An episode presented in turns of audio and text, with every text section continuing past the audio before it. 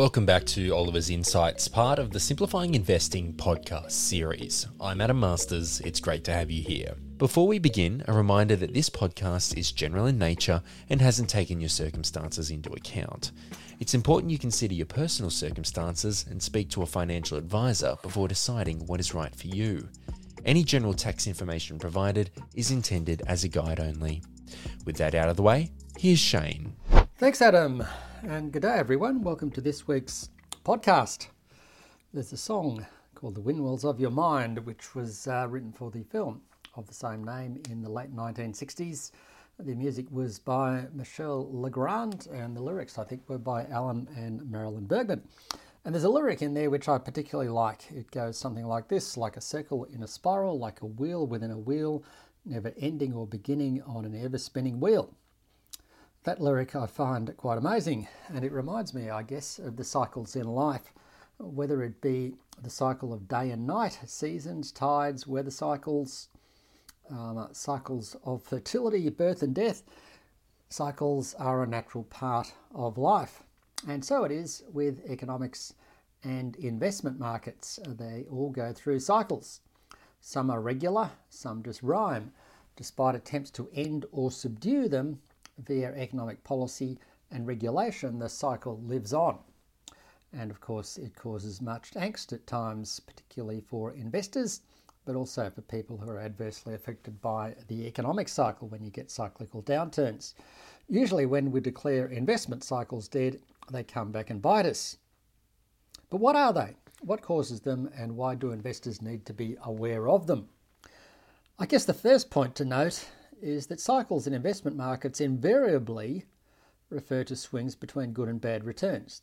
They usually take their lead from fundamental economic and financial developments, but tend to be magnified by waves of investor optimism. Economic conditions are good, investors get very optimistic, and that pushes share markets to levels that would otherwise not have been justified, and vice versa when times are bad.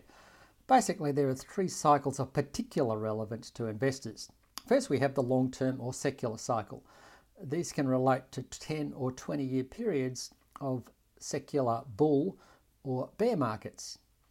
This is most evident in the US share market and illustrated in what I regard as one of my favourite charts. Of course, you can't see it in the podcast, but if we go back to 1900, there's been several bull phases in the 1920s, obviously with the roaring 20s, the post war period in the 1950s, 1960s, based on consumerism, aviation, petrochemicals and the like, and of course, then in the 1980s and 1990s, the 1990s, of course, was associated with the IT boom, and you could argue more recently we've had a secular upswing starting around 2012 or thereabouts, particularly based again around IT. Of course, those last long term upswings in the 80s, 90s, and also more recently were associated with very low interest rates. And of course, uh, economic rationalist policies. Now, of course, in between those periods, we have longer term bear markets. Not necessarily where markets go down forever, but where they range sideways. The 1930s into the 1940s, the 1970s, of course, associated with very high inflation, and of course, the 2000s in the US, which were not particularly good at all, although they weren't too bad for Australia, where we had the resources boom, but of course, the US was hit by the tech wreck and then the GFC. Traditionally, it's well, it's often the case, not necessarily traditionally, it's often the case that those longer term bull and bear phases are associated with technological developments and sometimes referred to as Kondratiev waves. Now, of course, Kondratiev was a Russian economist, Nikolai Kondratiev, who unfortunately ended up in a Russian camp and got the death penalty in the end because his conclu- conclusions didn't align that well with Stalin's views at the time.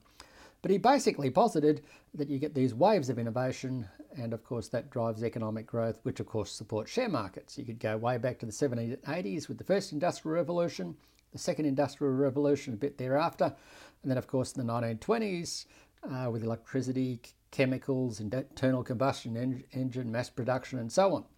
And of course, another one in the 1950s and 60s, and then, of course, the IT revolution more recently, all, of course, associated with very much um, uh, technological innovation.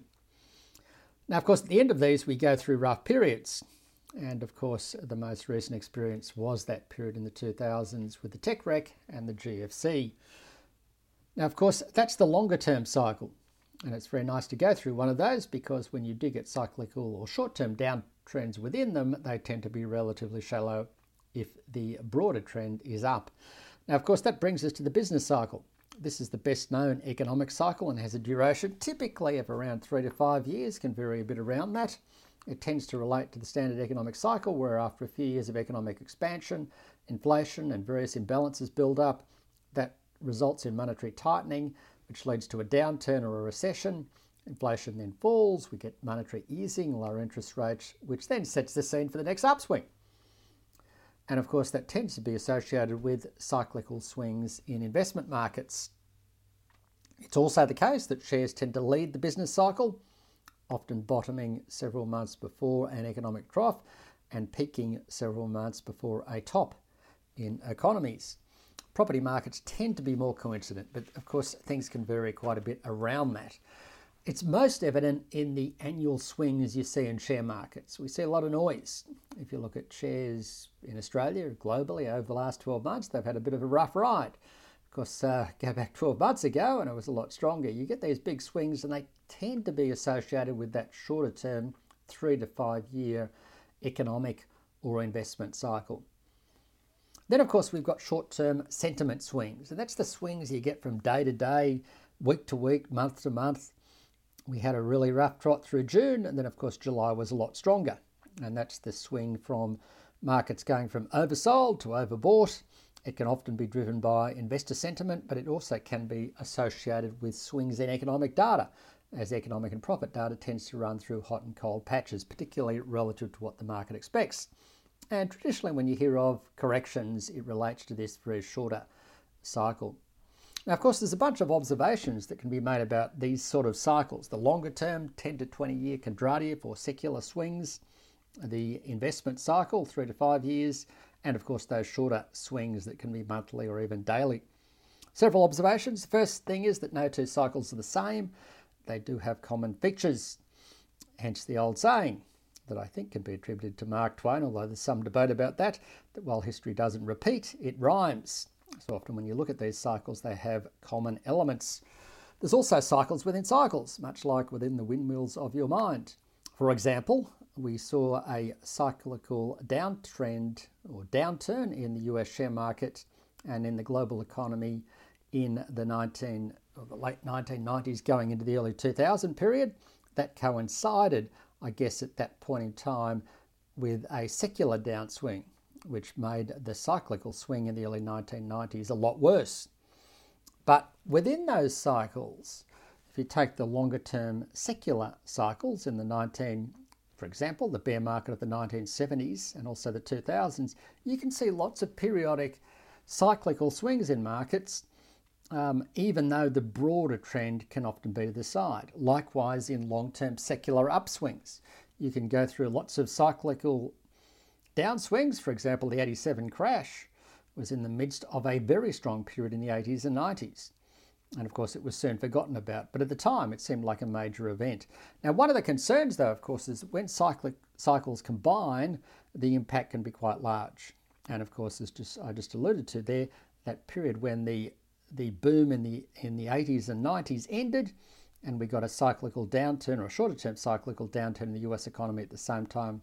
That associated with the tech wreck, and we got quite a sharp fall in share markets between the years 2000 and 2003.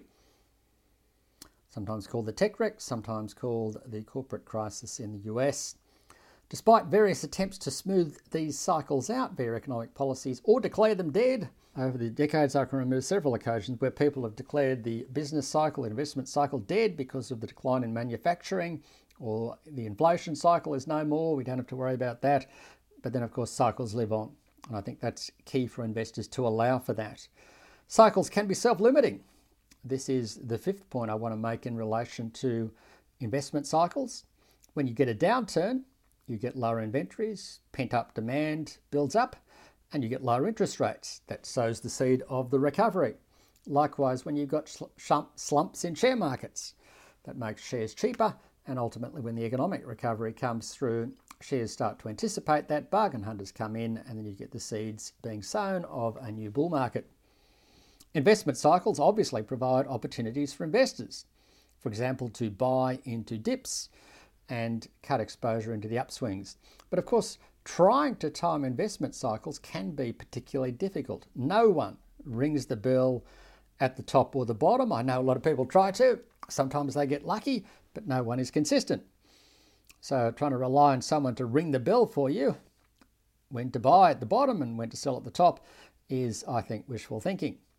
And given the natural psychological tendency of individual investors to project recent market moves into the future and also to seek out and find safety in what the crowd of other investors are doing, the tendency or the main risk, I think, for investors in seeking to time investment cycles is that they end up wrong footed by selling after big falls.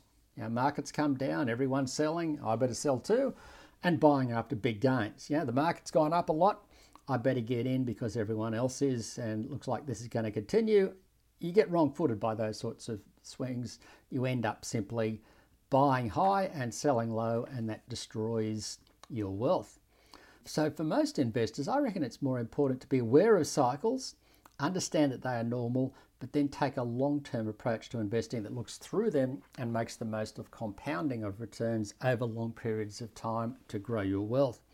So I guess the question is where are we right now? Quite clearly, we've seen a surge in inflation, monetary tightening, higher interest rates. That's leading to slower economic growth. So, in terms of the three to five year investment cycle or business cycle, we are in the downturn phase. You can debate whether that's going to bottom soon. It may already have bottomed. We've seen more than 20% falls top to bottom in US and global shares, a bit less than that in Australian shares. So we may have seen the bottom, but by the same token, there's still uncertainty about how severe economic downturn will be, whether we'll have recession or not, whether it will be a deep recession, and that suggests to me that we may still have some more downside here in this cyclical downswing. Of course, in a longer term sense, you could also argue that the higher inflation we're now seeing may be a feature going forward. And in past podcasts, I've referred to reasons why that may be the case. Maybe not as high as it's been lately, um, but uh, we're going to end up with higher inflation over the years ahead than we had in the pre pandemic years. If that's the case, then that may act as a bit of a brake on returns we get, particularly from global investments over the next, say, decade or so, relative to what we've become used to. By the same token, Australian shares with a greater exposure to resources may be better placed in a longer term context. Now, of course, there's a couple of other cycles of relevance I wanted to refer to. First one is the seasonal pattern. We do have a seasonal pattern. Tends to be the case that markets start the year off quite optimistic. They run up to a high around mid year, sometimes, old saying, sell in May, go away. And then, of course, you get weakness into September, August, September, October, November. And then, of course, the cycle repeats again. Now, that cycle has its origin in crop cycles in ancient times, but of course, in more recent times with the US tax loss selling, which kicks in after the end of the US financial year, as investors sell losing stocks to book capital losses to offset against their capital gains. That leads to weakness through the period August, September. And then, of course, as we come into year end, that tax loss selling abates. Investors have got to buy back in again.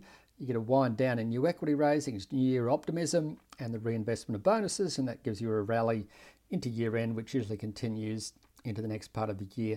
Now, right now, you'd have to say we're in a period of seasonal weakness that runs into October, which is another reason why it's quite possible markets may see more downside in the very short term. The other cycle worth mentioning is the political cycle. Now, of course, in Australia, we have a, an irregular political cycle because the elections can occur all over the place, but in the US, it is quite regular. There is a precise four year federal political cycle, and this has given rise to a fairly regular pattern it tends to see below average returns in the first two years after a presidential election, but above average return in the third year and to a lesser degree in the fourth year.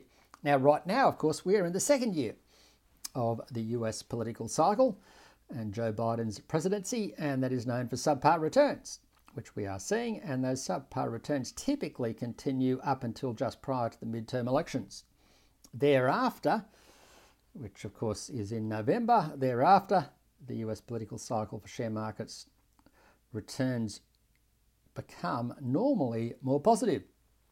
After the midterms are out of the way, even if the president loses control of both or one of the houses of Congress, it typically is the case that shares rally. And then you see the strength through the third year of the US presidential cycle. So that tends to align with those seasonal patterns that I referred to.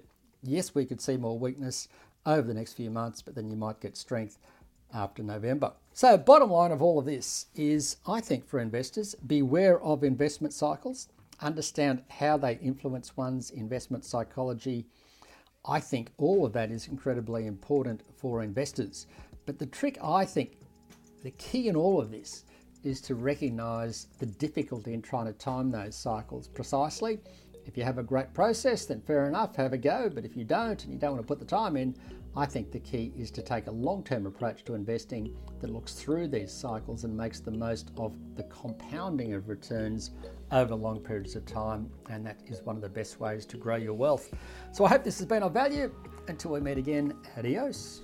Now, to stay up to date on all the latest from Dr. Oliver and the Simplifying Investing podcast series more broadly, be sure to subscribe on your favourite streaming platform.